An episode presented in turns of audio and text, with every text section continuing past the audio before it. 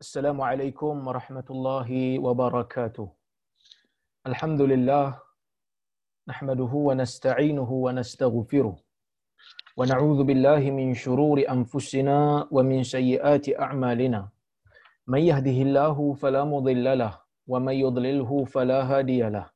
أشهد أن لا إله إلا الله وحده لا شريك له. وأشهد أن محمدا عبده ورسوله Allahumma salli wa sallim ala Muhammad wa ala alihi wa sahbihi ajma'in amma ba'd. Muslimin dan muslimat yang dirahmati Allah Subhanahu wa taala sekalian, alhamdulillah. Pada malam ini kita dapat berhimpun bersama-sama untuk kita sambung semula uh, kuliah kita berkaitan dengan kitab Riyadhus Salihin yang ditulis oleh Al-Imam An-Nawawi rahimahullah. Kita masih lagi berada dalam bab yang baru iaitu bab bayan kasrati turikil khair bab pada menjelaskan begitu banyaknya jalan-jalan kebaikan di dalam Islam. Dan insya-Allah hari ini kita akan cuba uh, mulakan dengan hadis yang kedua di dalam bab ini iaitu kata al-Imam An-Nawawi rahimahullah ats-tsani an Abi Dzarr aidan radhiyallahu anhu anna Rasulullah sallallahu alaihi wasallam qala yusbihu ala kulli sulama min ahadikum sadaqah فكل تسبيحة صدقة وكل تحم وكل تحميدة صدقة وكل تهليلة صدقة وكل تكبيرة صدقة وأمر بالمعروف صدقة ونهي عن المنكر صدقة ويجزئ من ذلك ركعتان يركعهما من الضحى رواه مسلم yang bermaksud hadis yang kedua daripada Abu Dhar juga radhiyallahu anhu sesungguhnya Rasulullah sallallahu alaihi wasallam bersabda berwaktu pagi bagi setiap tulang belulang setiap tulang kita setiap potongan tulang yang ada pada sebahagian kamu ataupun pada setiap seorang daripada kamu ni akan ada tanggungjawab dia untuk melaksanakan sedekah para ulama berbeza pendapat. Apa maksud hadis ni?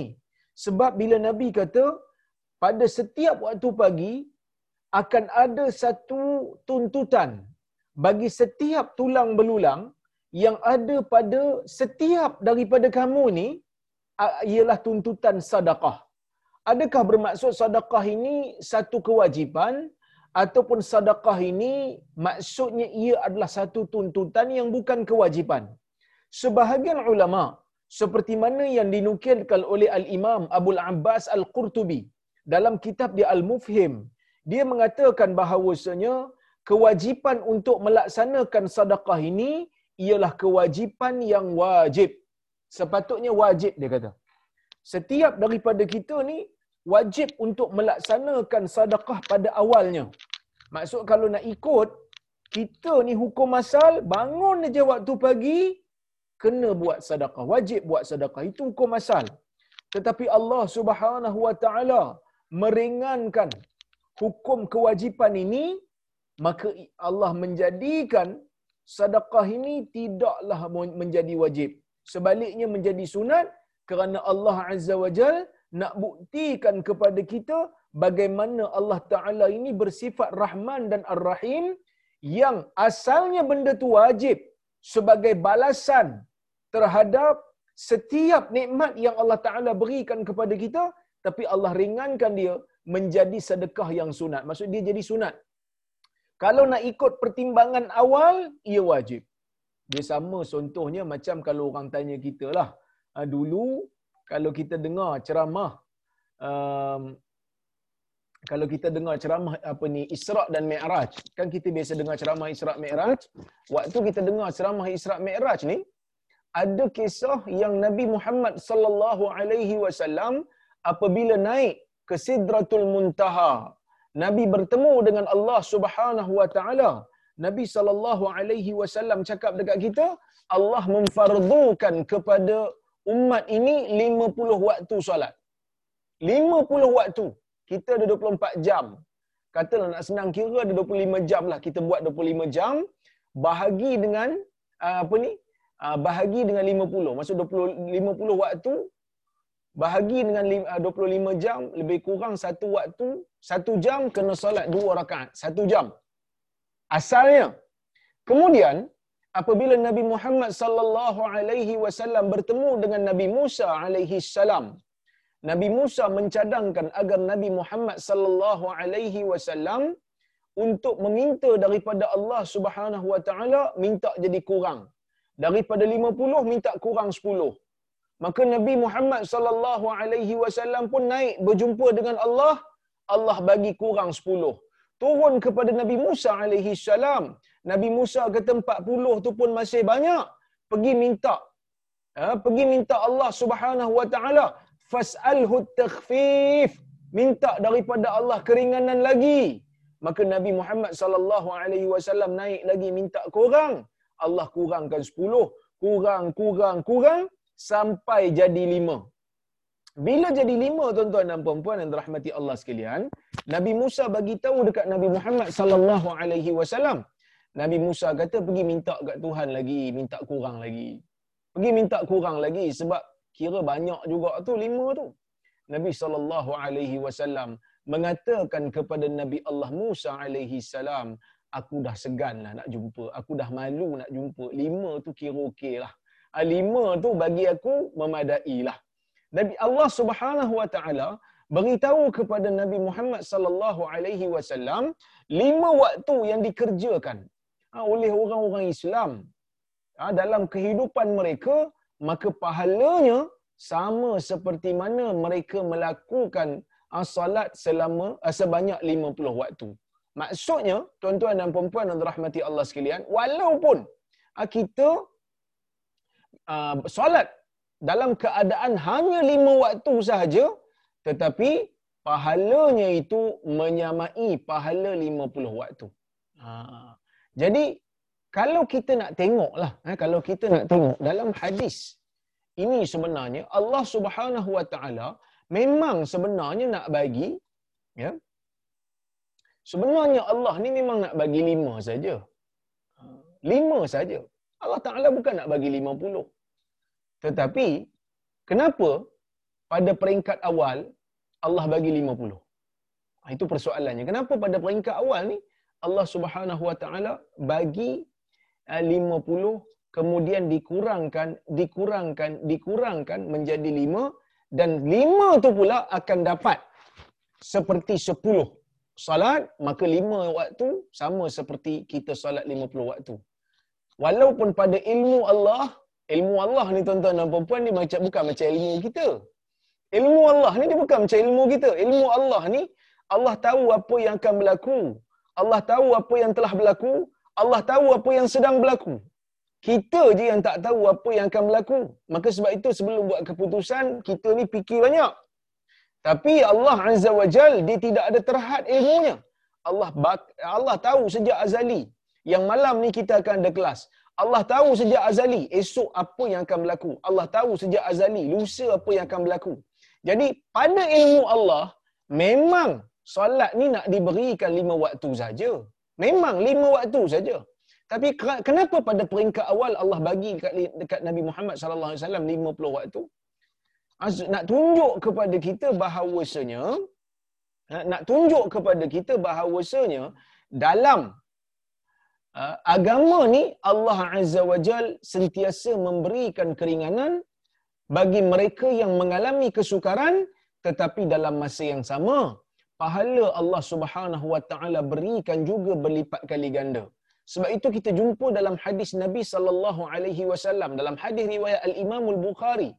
Nabi sallallahu alaihi wasallam kata idza maradal 'abd aw safar fakutiba lahu minal ajr ma kana ya'malu sahihan muqima atau kama qal apabila seorang hamba itu sakit ataupun bermusafir maka maka akan ditulis pahala baginya sama seperti mana dia beramal dalam keadaan dia sihat ataupun dalam keadaan dia tidak bermusafir. Maksudnya kalau orang tu sakit, dia tak mampu untuk solat berdiri, dia hanya solat duduk, pahalanya tetap tetap sama dengan orang yang solat berdiri. Kerana apa? Kerana dia tak mampu untuk berdiri, bukan kerana dia memang tak nak berdiri. Kerana asal hukum berdiri bagi solat fardu adalah wajib, adalah rukun. Tapi dia tak mampu. Bila tak mampu dia duduk. Adakah dia perlu bersedih? Bila dia solat duduk, tak perlu sedih. Kerana bila mana dia tidak mampu, Allah Azza wa Jal akan memberikan pahala yang sempurna bagi dia. Sama seperti mana dia beramal waktu dia sehat dulu. Sama seperti mana orang-orang sehat lain beramal. Jadi tak perlu sedih. Allah Subhanahu wa taala nak menggambarkan kepada kita tentang besarnya rahmat Allah. Tentang besarnya pemberian Allah kepada umat. Asalnya dia nak bagi 50. Minta kurang dia bagi, minta kurang dia bagi, minta kurang dia bagi. Sampai 5. Tetapi pahalanya tetap 50 supaya umat ni rasa bersyukur kepada Allah Subhanahu wa taala atas nikmat yang Allah Taala berikan kepada kita. Bayangkanlah kalau 50 supaya kita rasa bersyukur. Lima waktu ni pun kadang-kadang kita rasa berat dah. Lima waktu ni pun ada kalanya kita rasa liat dah. Ha, bayangkan kalau lima puluh waktu. Mesyuarat pun terpaksa tangguh. Sebab satu jam terpaksa solat dua waktu. Ha, bayangkan. Tetapi lima waktu. Tetapi Allah Ta'ala kekalkan pahalanya untuk lima puluh waktu. Sama macam hadis ni juga. Hadis ni tuan-tuan dan puan-puan dan rahmati Allah sekalian. Allah Azza wa Jal memang daripada awal tidak mewajibkan sedekah ke atas kita melainkan apa yang wajib iaitu zakat. Tetapi Allah nak bagi tahu kepada kita melalui lidah Nabi Muhammad sallallahu alaihi wasallam. Sepatutnya orang-orang Islam ni atas nikmat yang Allah bagi kepada dia sepatutnya dia kena balas dengan memberikan sedekah. Dan sedekah itu adalah sedekah yang wajib setiap pagi. Kerana bila bangun pagi sampai nak tidur malam dia sentiasa menggunakan nikmat yang Allah Taala sediakan bagi dia yang mana nikmat tu Allah Taala tak pernah minta bayar melainkan kalau Allah Taala nak minta sepatutnya dia minta dekat sedekah. Kerana Allah tak perlukan derma kita. Kerana Allah Taala tak perlukan pemberian kita. Allah tidak perlu makan. Allah tidak perlu tidur. Allah tidak perlu hadiah apa-apa. Sebaliknya Allah Taala kata kamu kena memberikan sedekah.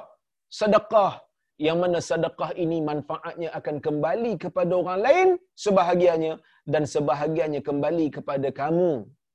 Ha, kepada diri kamu.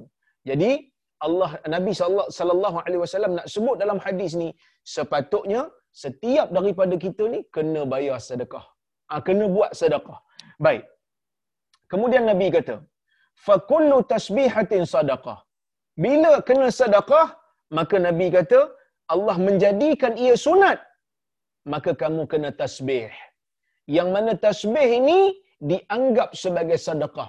Kenapa Nabi sebut tentang tasbih? Kerana Nabi sedang berbicara dengan Abu Dhar. Abu Dhar ni bukan orang yang ada kemampuan duit banyak. Ha. Bukan uh, bukan orang yang buat duit banyak. Dia tak ada duit banyak. Maka Nabi memberikan jalan keluar kepada dia, kamu kalau nak buat sedekah, ada jalan lain selain daripada memberikan pemberian duit. Apa dia? Fakullu tasbihatin sadaqah. Bagi setiap ucapan tasbih adalah sadaqah. Apa ucapan tasbih? Subhanallah. Maha suci Allah. Apa maksud maha suci Allah? Saya dah huraikan dalam kuliah yang lepas. Iaitulah kita mengiktiraf Allah Azza wa Jal adalah Tuhan yang mempunyai sifat yang sempurna. Allah Subhanahu wa taala Tuhan yang tidak sama dengan makhluk dan Allah Subhanahu wa taala tidak sesekali bersifat dengan sifat yang cacat dan kurang. Itu maksud subhanallah. Jadi kalau tak ada duit nak bagi, tak ada apa nak disedekahkan, ucaplah subhanallah. Ha, ucaplah subhanallah. Orang yang salat automatik akan ucap kerana ia adalah tuntutan di dalam rukuk dan sujud subhan rabbiyal azim subhan rabbiyal a'la ataupun subhanakallahumma rabbana wa bihamdik allahumma ghfirli tuan-tuan dah hafal belum bacaan dalam rukuk dan sujud bacaan yang kedua ah, sunnah yang lain yang kita dah baca dulu saya harap tuan-tuan dan puan-puan dah hafal lah ha, kerana rugilah kalau kita belajar setiap minggu tapi kita tak ada teringin nak amal ha, jadi kita print kan lekat dekat tempat mana-mana kita senang tengok. Ha, print kat mana kita senang tengok, kita tengok dan kita baca. Kita tengok, kita baca 10 kali insya-Allah boleh hafal dan boleh amal. Subhanakallahumma rabbana wa bihamdika allahumma ghfirli. Itu juga tasbih dan itu juga adalah istighfar. Dan itu juga adalah tahmid. Maka sebab itu Nabi kata, wa kullu tahmidatin sadaqah. Bagi setiap ucapan tahmid adalah sadaqah. Apa itu ucapan tahmid? Ucapan tahmid ialah ucapan alhamdulillah. Segala puji bagi Allah. Dia alhamdu dengan al-madhu lain. Arab ni dia ada al-madhu, ada alhamdu. Al-madhu puji, alhamdu pun puji. Biasanya al-madh, al-madah. Al-madhu kita puji bila ada dapat terima sesuatu.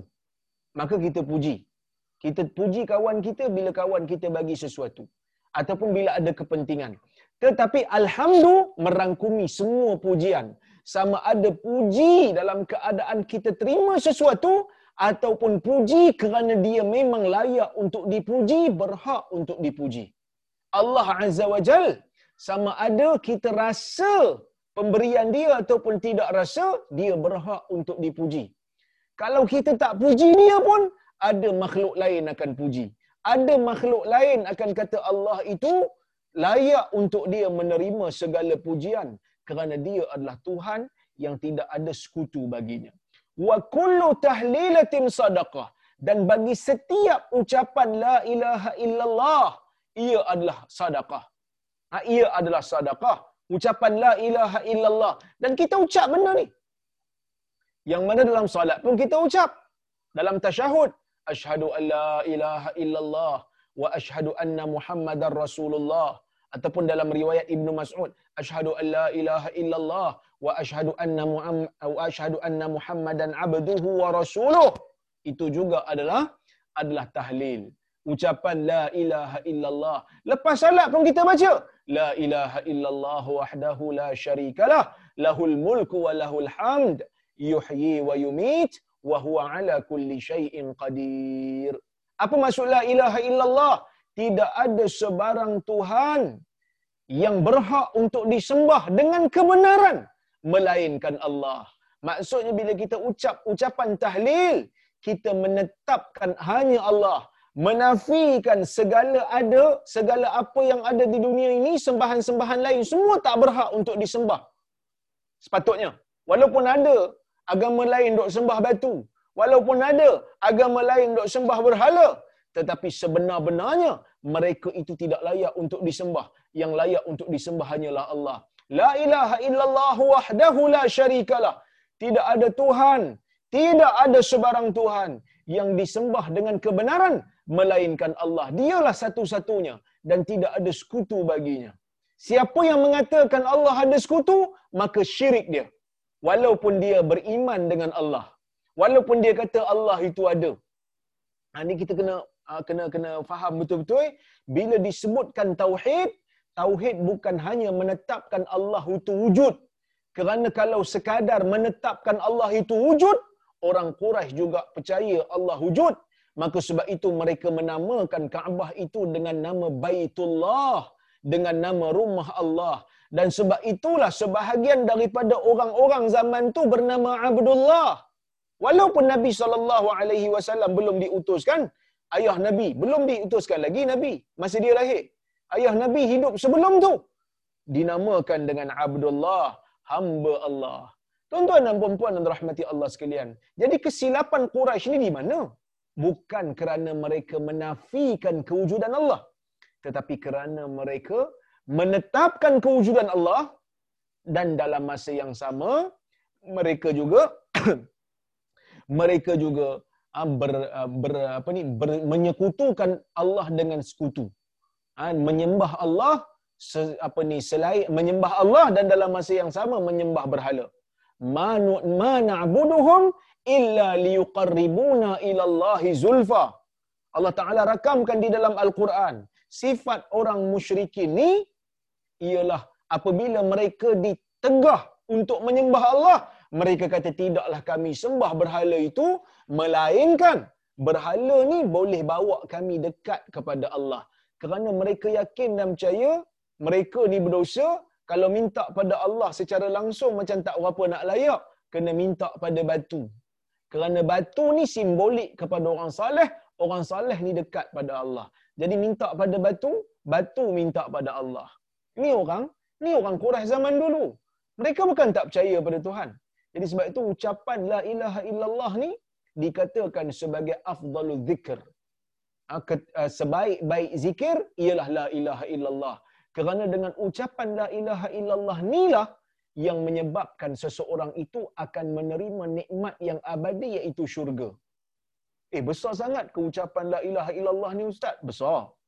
Kerana ucapan la ilaha illallah nilah yang membezakan di antara iman dan kufur. Dengan ucapan la ilaha illallah nilah yang menjadikan manusia ini sama ada berada di dalam syurga selama-lamanya ataupun berada di dalam neraka selama-lamanya. Besar tuntutan la ilaha illallah. La ilaha illallah ni bukan hanya sekadar makan bihun, ah siapa? Zikir seratus kali lepas tu makan bihun tak faham apa pun. La ilaha illallah, la ilaha illallah, lepas tu makan bihun goreng. Bukan hanya sekadar itu tuan-tuan dan puan-puan. Dia ada tuntutan. Sebab itu Nabi Muhammad sallallahu alaihi wasallam ketika mana Nabi meminta, merayu kepada bapa saudaranya yang bernama Abu Talib untuk mengucapkan kalimah ini, Abu Talib tak bersedia untuk ucap. Kerana bagi dia, ucapan ni ucapan yang besar. Ucapan pengagungan kepada Allah dan menafikan segala yang lain. Kita tak jadi Muslim kalau kita kata Allah tu ada, tapi saya pun percaya Tuhan lain. Kita tak jadi Muslim. Kita jadi Muslim bila kita nafikan benda lain, Tuhan lain, melainkan hanyalah Allah. Baru jadi Muslim. So tu akidah kita ni, dia ada gabungan di antara nafi dan isbat. Nafi menafikan segala Tuhan yang lain, lepas tu kita isbat. Illallah, kecuali Allah. Isbat maksudnya menetapkan, kecuali Allah. Jadi sepatutnya ucapan subhanallah meletakkan kita di posisi Allah memang layak untuk disembah. Allah tak sama dengan sifat makhluk. Allah itu bukan makhluk. Allah itu maha suci.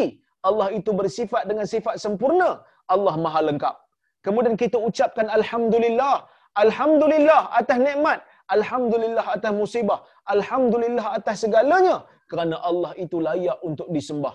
Kemudian baru kita kata, setelah kita berikan kesucian kepada Tuhan ni, setelah kita berikan pujian kepada Tuhan ni, kemudian kita kata, Tuhan inilah semata-mata yang aku sembah dan tidak ada Tuhan yang lain lagi yang berhak untuk disembah ha, di dalam dunia ni melainkan hanyalah Allah. Ha, sebab itu tuan-tuan dan puan-puan, kita jadi Muslim ni sepatutnya kena clear, jelas betul apa beza Islam dengan bukan Islam. Bila kita jelas betul, maka kita tak akan risau kalau Bible nak diterjemah dalam bahasa Melayu ke, Veda nak diterjemah dalam bahasa Melayu ke, kita tak risau dan kita tak heran. Kenapa? Kerana kita tahu Islam adalah satu agama yang berdiri di atas tauhid, mengesakan Allah dan menafikan kuasa lain yang berkongsi kononnya dengan Allah. Allah tidak berkongsi kuasa dengan sesiapa untuk mentadbir alam ni. Ha, baru dia akan jadi jelas. Jadi bila kita ajar anak kita dengan akidah yang jelas, kita hantar dia di mana pun, dia baca buku apa pun, dia tidak akan terpengaruh kerana bila dia baca Bible dalam bahasa Melayu pun, dia akan tengok bila kata Jesus anak Tuhan, dia akan kata ni bukan Islam. Kerana Islam berdiri di atas Tauhid. Sepatutnya kita begitu. Tapi masalah kita tuan-tuan dan puan-puan, kita terlalu bersikap defensif.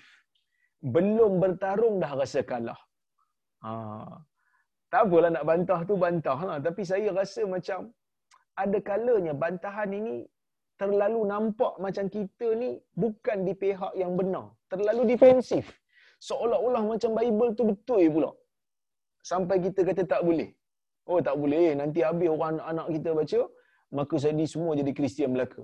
Seolah-olah macam ia adalah kebenaran yang mutlak. Sedangkan kita tahu, ia adalah agama yang tak benar di sisi Tuhan. Ia agama yang memeningkan. Terjemahlah bahasa apa pun. Orang akan confuse. Kan? Jadi, kita katakan, tak kisah nak terjemah bahasa apa pun. Kerana kita ada ucapan la ilaha illallah. Yang mana ucapan ini membezakan kita dengan yang lain. Membezakan kita dengan agama lain. Jadi kalau orang tanya kita, apa beza Islam dengan agama lain? Sebut itu je. Agama Islam mengesakan Allah, hanya menyembah Allah, mensucikan Allah dan setiap masa memuji Allah. Allah tak sama dengan makhluk. Itu Islam. Simple, as simple as that. Itu Islam. Jadi tak perlu untuk kita pening-pening.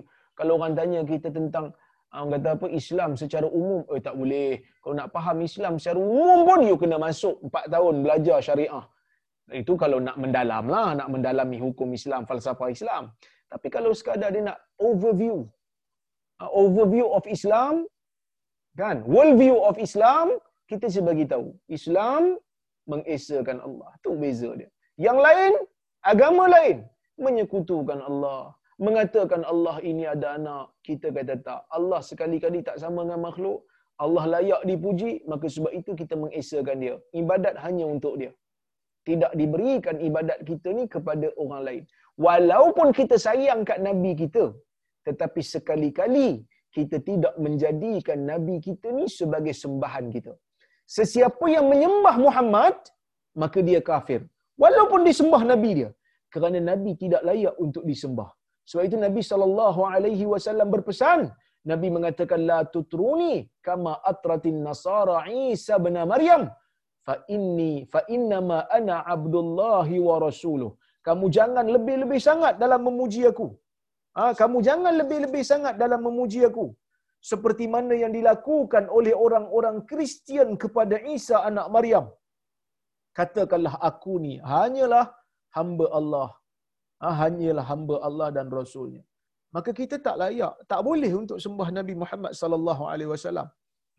Sebab itu dalam tasyahud pun kita kata wa asyhadu anna Muhammadan abduhu wa rasuluh.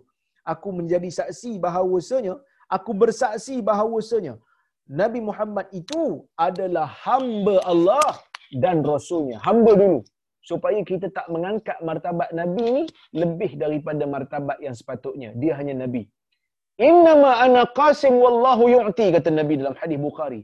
Sesungguhnya aku hanyalah pembeda yang memberi sebenar-benarnya hanyalah Allah.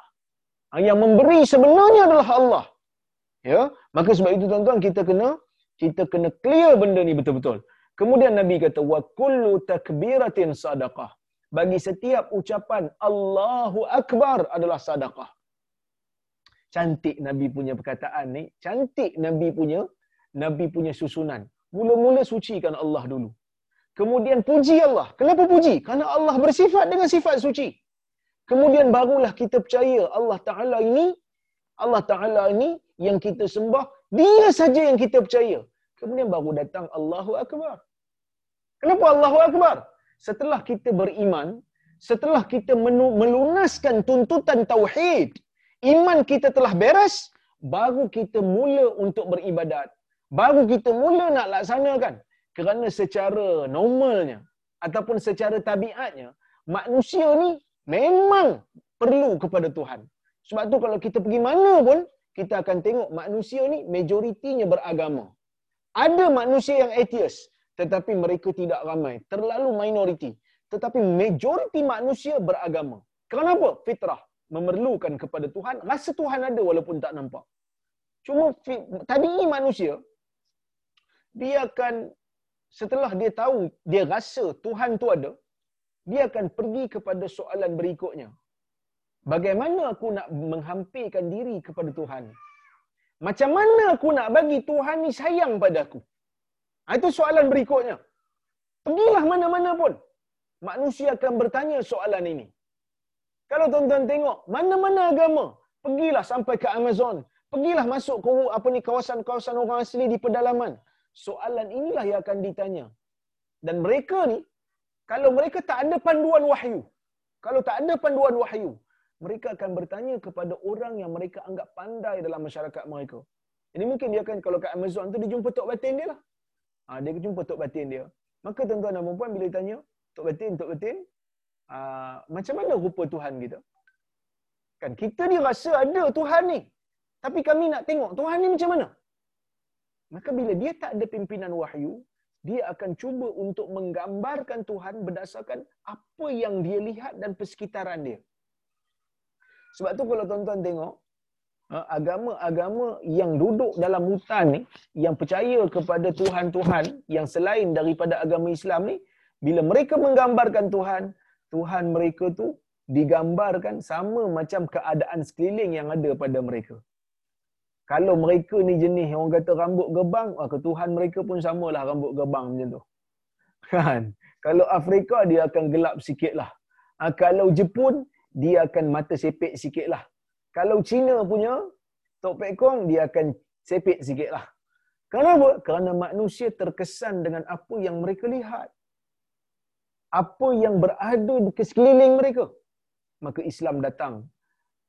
Tidak membenarkan kita menggambarkan Tuhan. Walam yakun lahu kufuan ahad. Allah Ta'ala kata, Allah tidak sama dengan mana-mana yang ada di kalangan kamu yang yang yang ada dalam dunia ni yang menjadi makhluk tak sama dengan Tuhan. Jangan gambarkan Tuhan. Kamu tidak boleh bayangkan Tuhan. Kamu jangan samakan Tuhan dengan makhluk. Sebab tu ada ucapan subhanallah tadi. Supaya kita mensucikan Tuhan. Tuhan tak sama dengan makhluk. Tuhan bersifat dengan sifat sempurna. Kerana manusia ni dia terkesan dengan suasana sekeliling. Sedangkan Tuhan ni tidak mewakili apa-apa bangsa. Kalau dah Tuhan mata sepit contohnya. Masa tu kita akan rasa macam eh kenapa Cina je mata sepit kita tak? sedangkan Tuhan dia tidak mewakili apa-apa bangsa. Maka sebab tu Tuhan melarang kita gambarkan dia. Cuma nanti di syurga kita akan tengok dia. Ha, kalau tuan-tuan kita doalah kita dapat masuk syurga, kita akan dapat lihat Tuhan. Macam mana wallahu alam kita tak tahu, tapi akan lihat. Itu nikmat terbesar bagi orang mukmin yang berada dalam syurga. Kemudian bila dia tengok kalau tak ada pimpinan wahyu dia akan lukis rambut rebang, rambut rasta macam dia mata sepit kalau dia mata sepit, gelap sikit kalau dia gelap dan dia kata, "Ha inilah Tuhan." Orang yang paling pandai lah. Dia buat pandai lah. Dia kata ni ya Tuhan. Dia akan datang soalan kedua. Tuhan ni nak nak suruh kita buat apa ya? Macam mana kita nak bagi Tuhan ni sayang kat kita? Sebab tengok macam menakutkan ni. Dia terpaksa buat menakutkan. Sebab Tuhan ni dia ada mana-mana pun akan ada sifat marah pada orang jahat. Kan? So dia buatlah macam-macam. Dia buat mata agak sedikit merah dan semua supaya orang takut. Sedangkan sifat Tuhan ni di luar daripada bayangan manusia. Tapi tak apalah nak kata dia ni tak ada pimpinan wahyu. Jadi bila orang tanya kat dia, Tuhan ni nak apa? Maka muncullah ibadat-ibadat. Ibadat yang dia reka. Ah ni Tuhan ni, ah ni Tuhan nak buat ni, Tuhan suruh buat ni. Tapi oleh kerana kadang-kadang dia rasa macam kalau orang ni buat macam ni je, aku tak adalah kepentingan apa, maka dia pun buat ibadat yang ada kepentingan pada dia. Oh kena bayar dekat saya sikit lah. Ah, kena bagi saya pulut kuning sikit lah. Maka sebab itu tuan-tuan dan puan-puan yang rahmati Allah sekalian, orang agama ni, agama luar lah, orang agama yang bukan Islam ni, apabila mereka mencipta ibadat, adalah sedikit habuan untuk mereka supaya mereka boleh terus kekal untuk tidak tidak perlu bekerja dan supaya mereka kekal di dalam rumah ibadat mereka. Tapi soalan ni soalan tabi'i yang normal. Orang tanya Tuhan suruh kita buat apa? Macam mana kita nak bagi Tuhan ni sayang kat kita? Macam mana kita nak dekatkan diri pada Tuhan? Tapi Allah Subhanahu Wa Taala tahu manusia tidak boleh menggambarkan zat dia, tidak boleh menggambarkan sifat dia, maka Tuhan larang semua benda ni. Tuhan turunkan ayat Al-Quran bagi tahu, ni benda yang aku suka, ni benda yang aku tak suka. Maka sebab tu rangkap kedua datang. Muhammadur Rasulullah aku ambil agama hanya daripada lelaki yang Allah Taala utuskan sebagai rasul yang menjadi perantara antara dia dengan aku iaitu Muhammad sallallahu alaihi wasallam dialah tempat aku jadikan rujukan untuk aku tahu apa yang Tuhan suka apa yang Tuhan tak suka jadi bila Allah Taala suruh kita buat sesuatu kita perlu pada pimpinan wahyu kita perlu kepada bimbingan wahyu tengok Quran tengok sunnah Ah dan kita tahu, oh Tuhan ni suka kita buat macam ni. Oh Tuhan ni suruh kita buat macam ni. Kalau kita buat macam ni, Tuhan sayang kat kita dan kita buat. Dan sebahagian daripada apa yang Tuhan suruh, bukan semua, sebahagian daripada apa yang Tuhan suruh, ada kalanya kita tidak faham apakah logikanya. Sebahagian daripada apa yang Tuhan suruh kita buat, kita tak faham. Apa siapa Tuhan suruh kita buat? Kita tak faham. Ha, sebahagianlah. Bukan semua. Banyak hukum-hukum Islam ni ma'qulatul makna. Kita boleh fikir logiknya. Zakat boleh fikir logik. Ha, kenapa zakat kena bagi pada orang miskin? Ha, sebab dia orang miskin. Supaya ada interaksi antara orang kaya dengan orang miskin. Kenapa Islam ni suruh kita hormati ibu bapa? Kerana dia banyak berjasa pada kita. Dia bagi kita makan daripada kecil. Kita tak pernah bayar kat dia.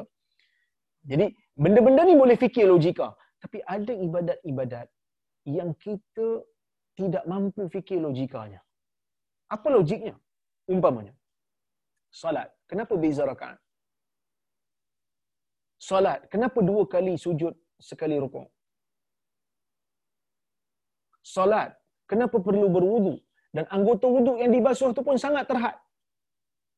Sepatutnya, kan? Sepatutnya anggota wudu ni basuh sekali, kemudian ambil wudu, bila kentut basuh punggung je lah. Tapi punggung tak dibasuh. Walaupun yang kentut tu adalah punggung. Tetapi kita perlu ambil wudu, basuh muka balik. Kalau muka tu boleh komplain, dia kata, punggung buat hal, aku pula yang kena basuh. Umpamanya. Jadi kenapa kita buat? Kerana kita membesarkan Allah. Kerana kita dah kata Allah Ta'ala inilah yang layak untuk disembah. Apa saja yang dia suruh buat, aku buat. Aku besarkan arahan dia. Aku terima segala syariat dia. Walaupun syariat dia tu ada kalanya terpaksa mengorbankan kepentingan diri aku. Walaupun syariat dia tu ada kalanya menyebabkan aku rasa kerugian. Walaupun dengan syariat dia tu ada kalanya menyebabkan dunia aku hilang. Ini yang ditunjukkan oleh para sahabat. Maka ucapan Allahu Akbar sebenarnya ucapan yang sangat besar. Iaitu kita mengagungkan arahan Allah. Bagi mengagungkan arahan Allah berbanding arahan-arahan makhluk yang ada di atas muka dunia ni. Kalau kita terpaksa berdepan dengan orang yang suruh kita melanggar arahan Allah, kita tak akan langgar. Kerana apa? Kerana kita dah ucap dah Allahu Akbar. Allah Maha Besar. Kita buat satu ibadat, kita tak faham pun logikanya apa dia, tak faham logik. Tapi kita ucapkan Allahu Akbar, Allah Maha Besar. Kerana Allah ini Maha Besar, arahan dia arahan yang besar, aku buat walaupun aku tak faham. Kita melontar kita tak faham kita sebut Allahu akbar. Bismillahi Allahu akbar dengan nama Allah. Allah Maha besar aku lontar. Dengan nama Allah yang Maha besar aku aku angkat takbir dan aku salat. Walaupun aku tak faham kenapa berakaat-rakaatnya berbeza kenapa gerakan-gerakannya itu aku pun tidak faham apa dia punya tujuan? Kerana kita membesarkan membesarkan arahan Allah. Wa amrun bil ma'rufi sadaqah. Suruh orang buat benda baik itu juga sedekah ajak orang buat benda baik, kempen orang buat benda baik. Walaupun sikit, walaupun kecil, walaupun kita nampak benda tu lekeh, tapi bila kita suruh orang buat dan orang buat, orang tu pula ajar pada orang lain, kita akan dapat pahala berantai.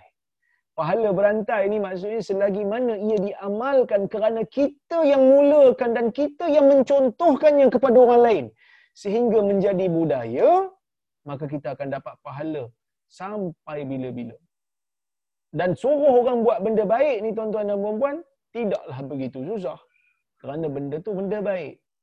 Ha, benda tu benda baik. Ajak orang salat apa ni duha, ajak orang bersedekah infak fi sabilillah, ajak orang mari kuliah. Tadi saya jumpa dengan sahabat saya. Ha, kebetulan saya mau balik pada Perlis ni. Baru je sampai pun. Ha, jadi um, bawa balik pada Perlis baru sampai di airport tadi saya jumpa dengan sahabat saya seorang ha, dia cerita dia kata kuliah malam ni pun link dia apa link jemputan tu pun dia dah dia dah sebarkan pada kawan-kawan dia kan tapi ada yang ada yang follow ada yang tak follow. Tapi tak apa. Yang tak follow tak apa. Se, se, apa ni yang penting dia telah ajak orang buat satu benda yang baik. Apa dia? Dengar kalam Nabi Muhammad sallallahu alaihi wasallam.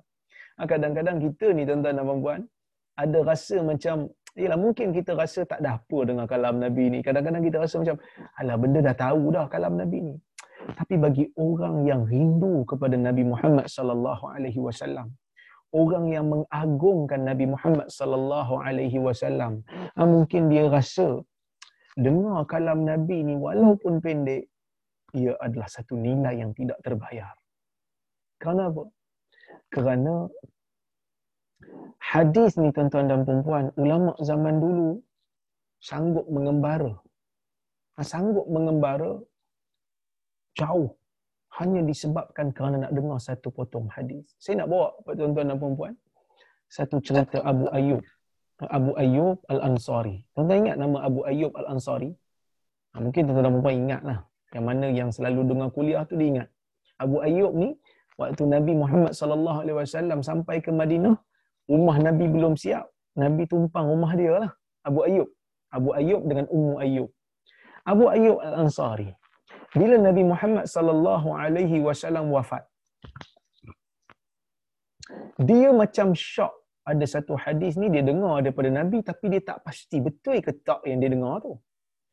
Maka dia cari-cari sahabat yang ada. Di kampung dia tak ada lagi dah sahabat yang dengar hadis tu daripada Nabi melainkan dia saja. Yang ada yang dia dengar adalah seorang sahabat yang sekarang ni tinggal pada masa tu tinggal di Mesir. Uqbah bin Amir. Jadi dia pun mengembara. Daripada Madinah tu dia keluar dia bawa unta dia mengembara sampai ke Mesir. Melalui kawasan Sinai sampai ke Mesir jumpa dengan Uqbah bin Amir tanya satu hadis. Habis tanya satu hadis Uqbah kata betul? Dia pun kata terima kasih aku balik dulu. Mengembara begitu jauh. Hanya semata-mata kerana nak dengar satu hadis dan bila dah dengar dia pun balik. Ini kerana kecintaan dan kerinduan dia kepada kalam Nabi Muhammad sallallahu alaihi wasallam. Jadi kalau kita ni sayang kat Nabi, kalam Nabi tu bernilai walaupun pendek. Kata Sa'id bin Musayyib, "Inni la asiru masirat al-yawmi wal lailah li ajli al-hadis al-wahid." Aku aku akan mengembara, aku sanggup mengembara. Aku sanggup mengembara. Perjalanan sehari dan semalam hanya semata-mata nak dengar satu hadis. Jadi kalau kita ni kempen orang untuk dengar hadis kan. Kempen orang untuk dengar kuliah hadis.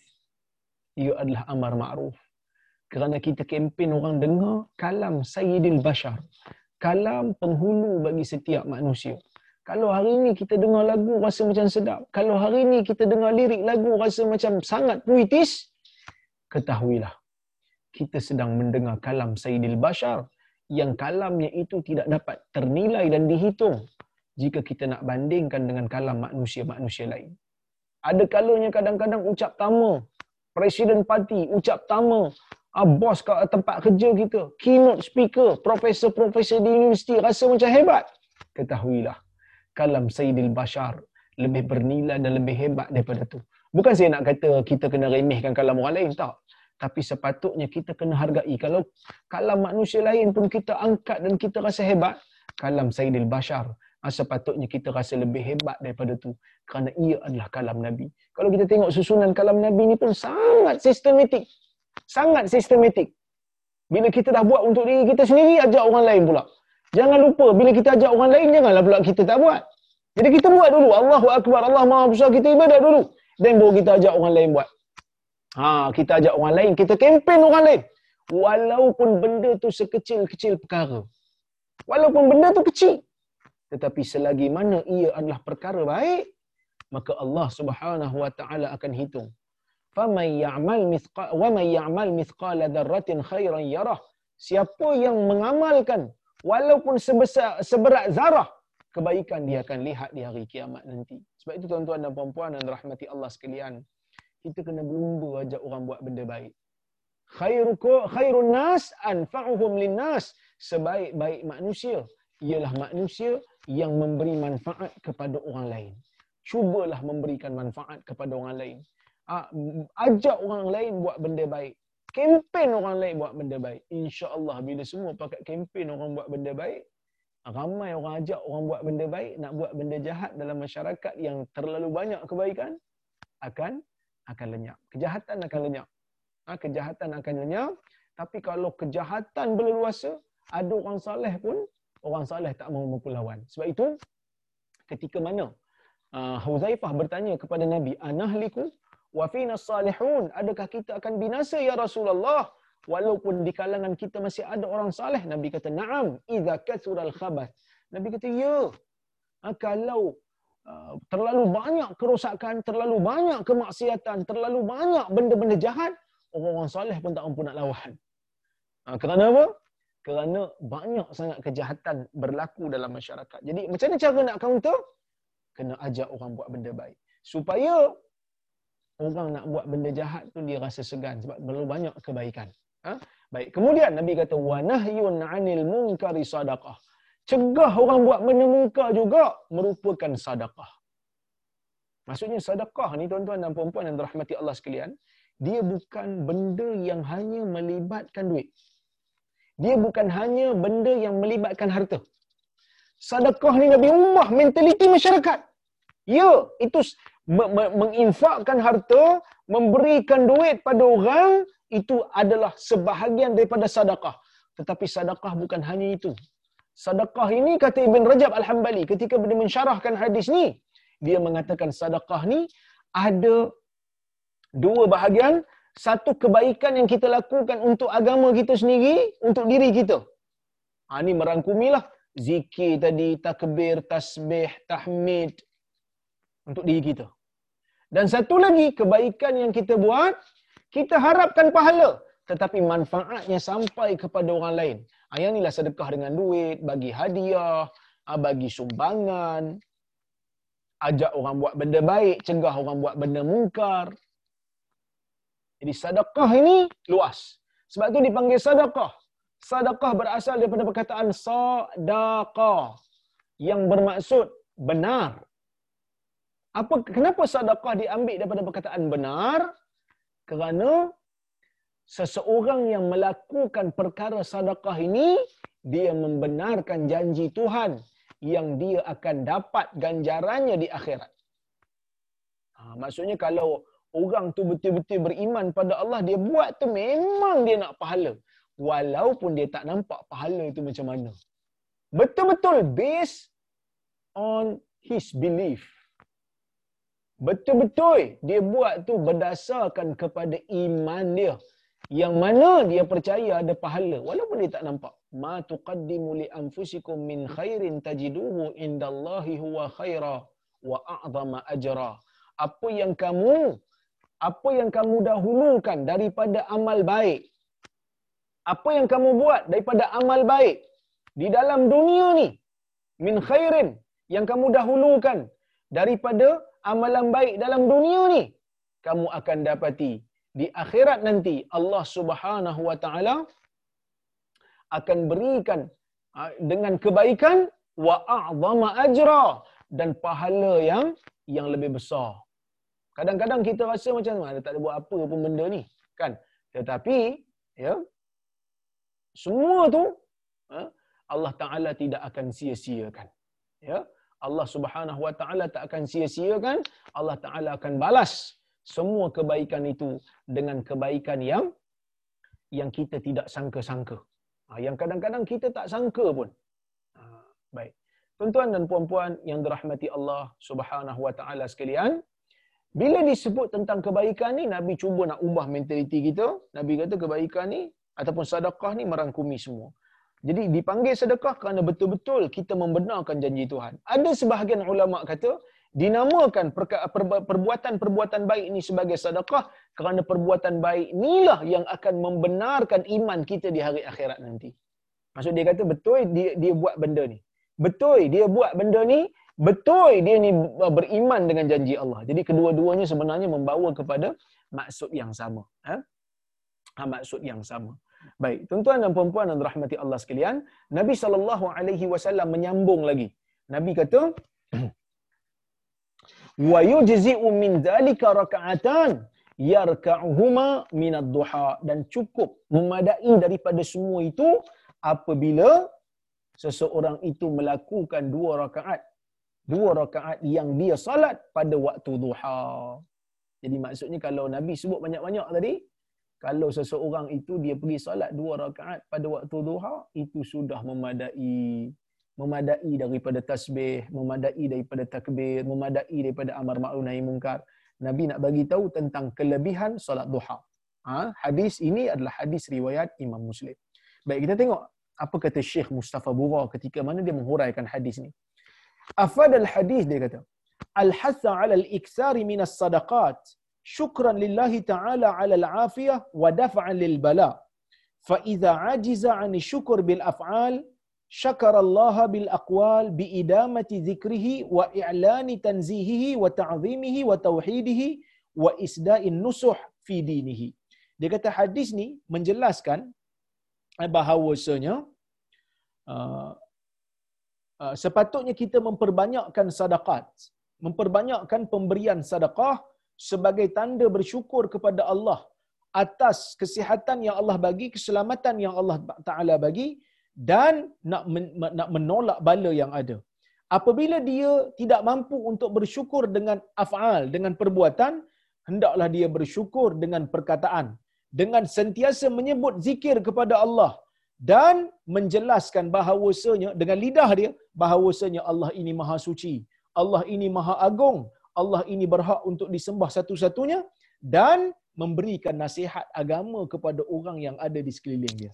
Jadi maksudnya kalau kita tak mampu nak buat sedekah tak ada duit, ah, boleh ganti dengan benda-benda ni. Itu juga dianggap sebagai kebaikan sedekah.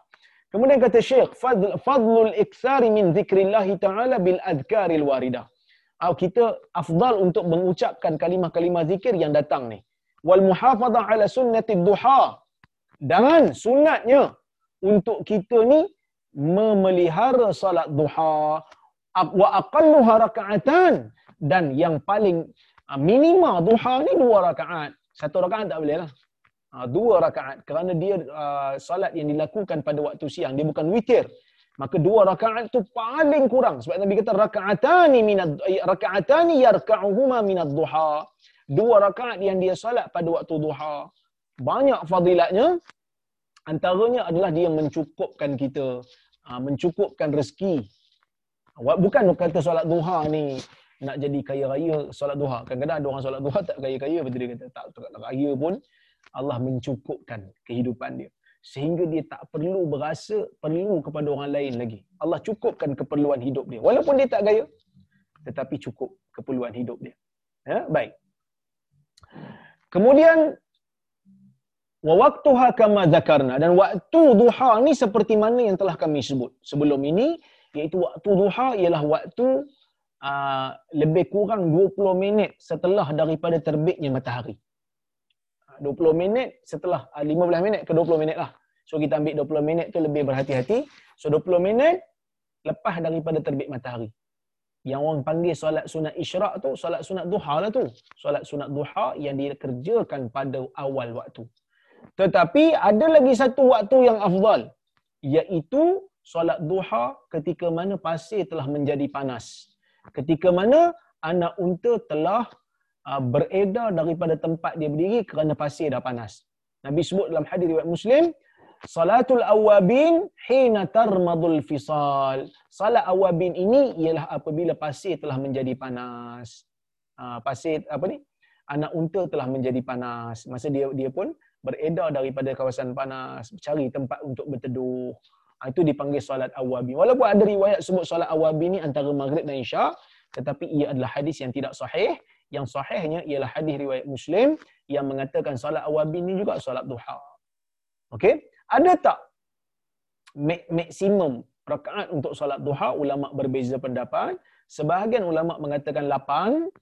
Ha, ini seperti mana yang disebutkan dalam mazhab Syafi'i.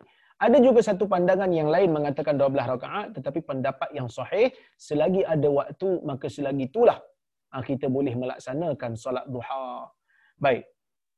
Baguslah solat duha ni kalau kita boleh amalkan bagus as-sadaqatu wal infaq lil qadir alaih afdal min ghairihi. Ini satu benda juga, iaitu sedekah dan nafkah, ha, menginfakkan harta bagi orang yang mampu afdal daripada selainnya. Li ta'addi naf'ihi kerana manfaatnya bukan hanya pada pemberi tetapi melangkaui pemberi kepada orang yang diberi. Wa man jama'a bainahuma faqad hassala al-aqmal. Sesiapa yang harta pun ada, zikir pun buat, maka dia telah mendapat, ah, dia telah mencapai yang paling sempurna ah, dalam pemberian kebaikan. Maksudnya, kalaulah kata Allah Ta'ala berikan seseorang itu harta yang banyak, dia juga buat zikir, dalam masa yang sama, dia juga memberikan sedekah, dia lebih baik daripada orang yang hanya buat zikir tapi tak ada harta. Sebab itu orang pernah tanya kepada Nabi soalan ni kita akan jumpa hadis tu nanti insya-Allah kalau ada kesempatan kuliah akan datang kita akan baca. Sebab itu bila orang tanya Nabi benda ni, Nabi kata zalika fadlullah yu'tihi man yasha. Itulah kelebihan yang Allah Taala berikan kepada orang yang dia nak. Tapi ustaz macam tak adil lah ustaz. Allah beri kelebihan tak sama tuan-tuan dan puan-puan. Bahkan kadar ujian juga tak sama. orang-orang yang ada harta ni memang kita boleh kata eh dia ada harta bolehlah dia sedekah banyak jangan kata kerana ada orang kadang-kadang bila lagi banyak harta lagi kedekut lagi bakhil dia. Ha, kadang-kadang bila harta banyak lagi kuat dia nak membazir. Maka apabila dia berjaya kawal diri dia buang perasaan bakhil dan kikir dia buang perasaan kedekut menunjukkan dia telah struggle untuk mendahulukan kepentingan akhirat dia berbanding dunia. Maka dia berhaklah dapat. Kita yang tak ada apa ni kita yang miskin ni yang duit tak banyak ni Allah Taala tak uji dengan harta yang banyak jadi kita tak adalah rasa kedekut. Nak kedekut apa duit pun tak ada tak cukup. Jadi dia dah struggle maka dia berhak untuk dapat kelebihan yang lebih banyak yang lebih luas. Ha, daripada orang yang Allah Taala bagi ujian yang sedikit ujian yang tidak begitu berat. Ha, ujian orang miskin ni ujian sabar. Ujian orang kaya ni ujian kedekut. Ujian bakhil. Ujian boros. Macam-macam ujian lah. Allah Ta'ala bagi ujian. Tapi bila dia berjaya untuk apa ni kita panggil apa? Berjaya untuk tewaskan perasaan tu dengan memberikan infak untuk agama, memberikan infak untuk akhirat dia, maka Allah Allah Azza wa Jal memuliakan dia lebih daripada orang lain lagi. Ha, jadi, tapi tak ramai lah orang yang mampu untuk melepasi ujian ni. Bukan senang. Kerana ujian ni, ujian kekayaan, dia datang package. Bila datang ujian kekayaan, dia mari sekali dengan takabur. Ujian kekayaan datang, dia mari dengan sombong. Ujian kekayaan datang, dia mari dengan ujub. Ujian kekayaan datang, ada kalanya dia mari dengan perasaan boros. Jadi bila seseorang itu mampu untuk kawal semua benda ni, dia telah struggle lawan perasaan-perasaan yang buruk ni banyak dan akhirnya dia kalahkan. Maka dia berhak mendapat kemuliaan daripada Allah. Orang miskin dapat apa Ustaz? Orang miskin banyak juga. Orang miskin dia ujian sabar, ujian kefakiran, nak makan sedap tak ada. Kadang-kadang nak makan tak cukup, dia sabar, dia sabar, dia sabar. Dia punya doa lebih ikhlas, dia punya doa lebih khusyuk, dia punya ibadat lebih khusyuk, maka Allah memberikan kelebihan kepada manusia tak sama. Nak tengok cara kita interact dengan ujian yang Allah Taala bagi tu macam mana. Tuan-tuan dan puan-puan yang rahmati Allah sekalian, saya rasa cukuplah sekadar tu untuk malam ini. InsyaAllah jika ada kesempatan lain, kita bertemu lagi. Uh, saya tengok kalau, kalau ada soalan.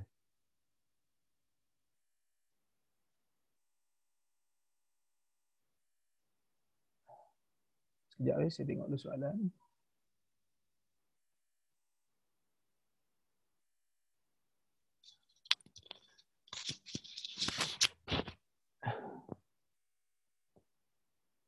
minta maaf saya pakai baju Melayu ni yang orang kata berisi mikrofon. Saya saya sumbat dalam ni terkeluar juga.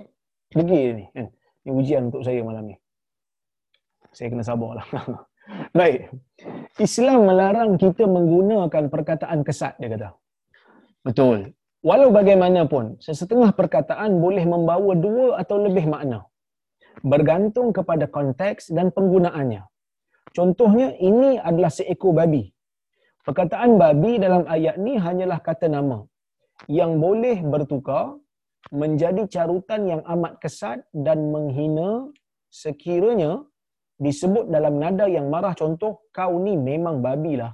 Oh. Memang kasar lah. Soalannya, dari sudut Islam, adakah perkataan kesat dinilai di atas perkataan itu sendiri atau atas penggunaan konteks dan aplikasi perkataan tersebut? Remaja sering menggunakan kata-kata yang dianggap oleh generasi yang lebih tua sebagai amat kesat.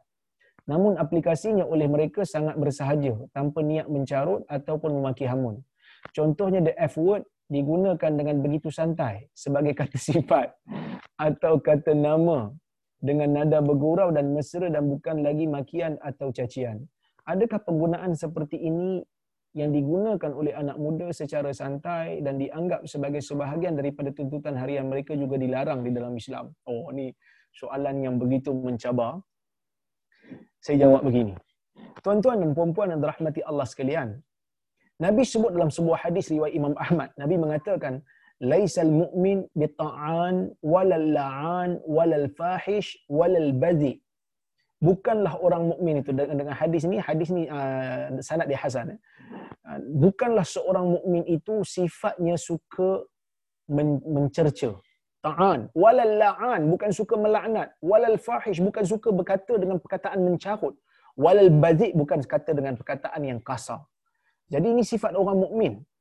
Jadi uh, para ulama menyebutkan perkataan itu contoh perkataan himar. Walaupun himar tu merujuk kepada haiwan tetapi bila kita panggil ya himar, wahai himar, kita panggil manusia. Eh, keldai.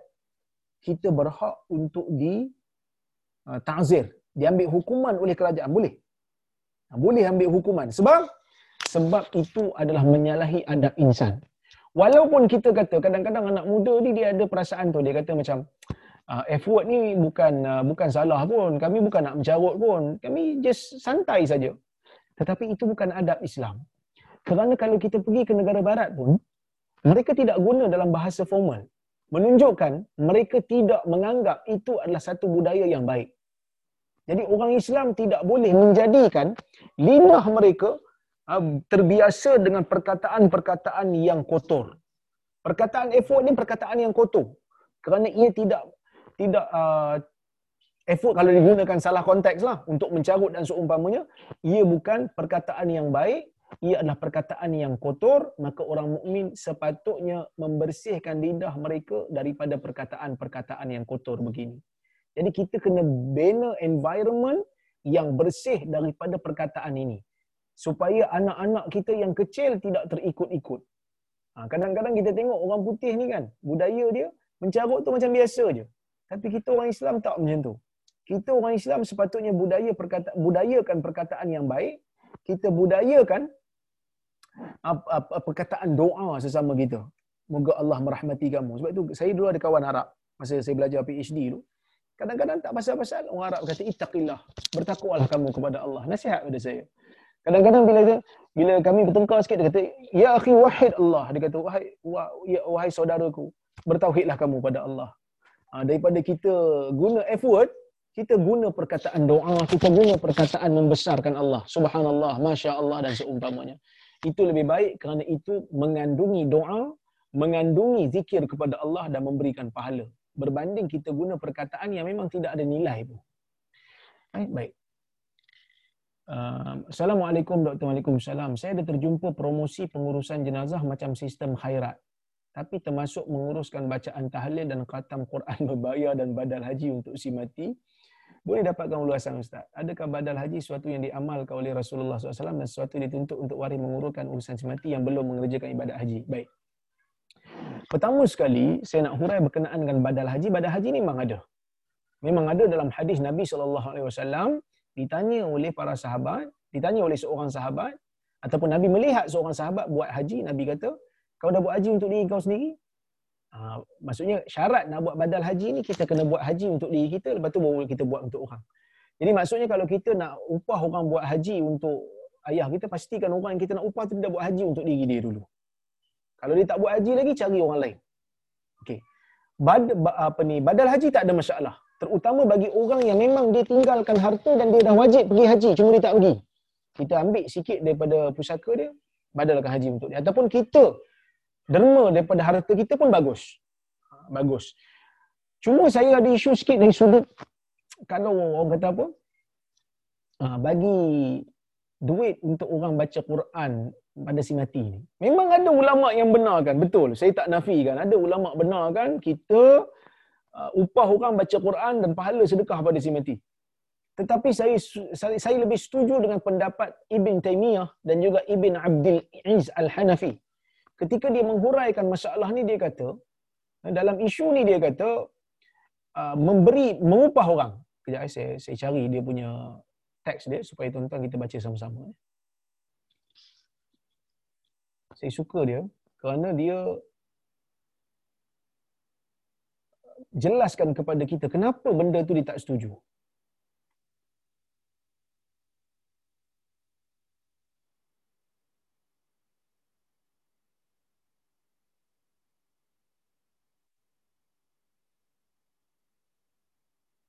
Okey. Saya jumpa dah. Okey, sekejap eh.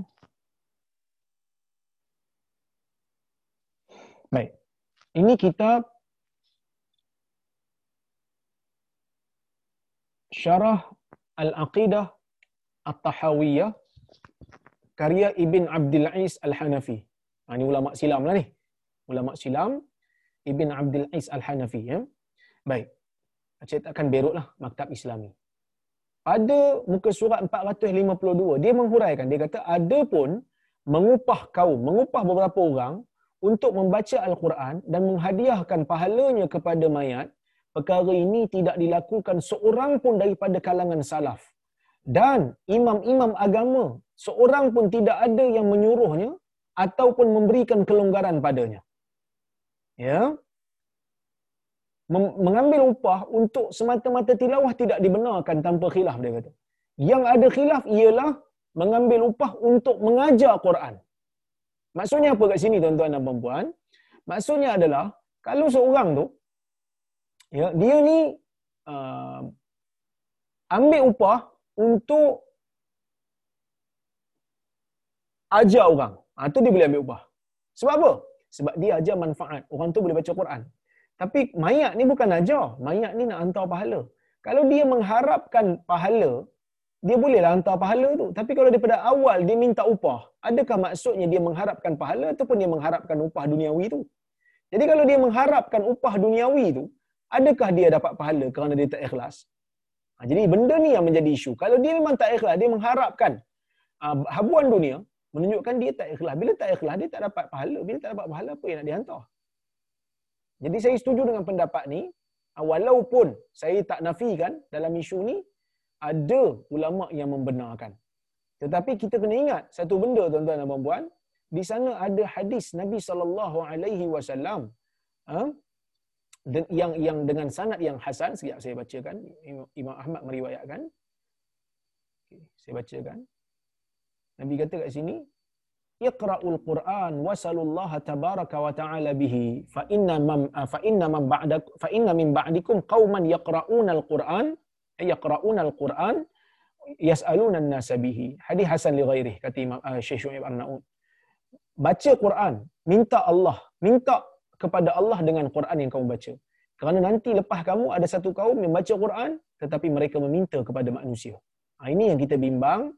Jadi sebab itu kalau tanya saya, saya tidak setuju dengan benda tu. Dia menjadikan seolah-olah macam agama ni ada package pula. Sedangkan benda tu adalah fardu kifayah. Itu baca Quran lah. Manakala tahlil apa semua ni dengan bentuk yang khusus ini juga tidak dilakukan di zaman Nabi. Sekadar baca Quran tidak dikhususkan pada mana-mana surah dan dibuat atas dasar keikhlasan, insya-Allah sampai mengikut mazhab Hambali kalau kita sedekahkan pahalanya. Tetapi mengambil upah saya tak setuju. Meletak menetapkan bentuk-bentuk tertentu untuk tahlil juga saya tidak setuju. Kerana kalau kita tanya, sepatutnya kita tanyalah. Masa Rasul Nabi SAW wafat, siapa buat majlis tahlil untuk dia? Masa Bakar wafat, siapa buat uh, majlis tadi? Tak ada. Kerana benda tu memang tidak ada bentuk khusus. Setiap orang boleh baca dan sedekahkan. Baca sendiri-sendirilah. Tidak perlu untuk dijadikan sebagai satu syiar seolah-olah macam ia dianjurkan secara spesifik daripada Nabi SAW. Itu pandangan saya lah. Eh? Baik. Kemudian, Assalamualaikum warahmatullahi wabarakatuh. Boleh tak dalam Islam kita baca Yasin pada air dan simpan untuk diminum semasa sakit? Ada tak Rasulullah? Bukan hanya Yasin. Allah Subhanahu wa taala kata wa nunazzilu minal qur'ani ma huwa shifaa'un wa rahmatul lil mu'minin. Ah, kami turunkan daripada Quran ni apa saja yang apa daripada Quran ayat-ayat yang mengandungi syifa, penawar ah, dan rahmat bagi orang mukmin. Jadi kalau kita sakit kita baca apa-apa surah dengan niat untuk mendapatkan keberkatan Quran dan kita boleh minum ataupun kita sapu di muka. Ini juga ditunjukkan oleh Nabi sallallahu alaihi wasallam Nabi baca tiga kul pada air kemudian Nabi Nabi sapukan ke mukanya untuk mengurangkan kesakitan. Itu tidak ada masalah, dibenarkan. Assalamualaikum warahmatullahi wabarakatuh. Doktor Waalaikumsalam. Dalam keadaan normal, bayi dilahir menangis. Betulkah Nabi Isa lahir tidak menangis? Dalam isu ni, Nabi SAW ada menyebutkan, sekejap saya cari hadisnya, uh, Nabi SAW menyebutkan memang setiap daripada daripada bayi yang lahir, ya siap. Setiap daripada bayi yang lahir ni, syaitan akan tusuk dia. Ya syaitan akan tusuk sebab tu dia menangis. Ya. Ha, sekejap. Saya cari kan.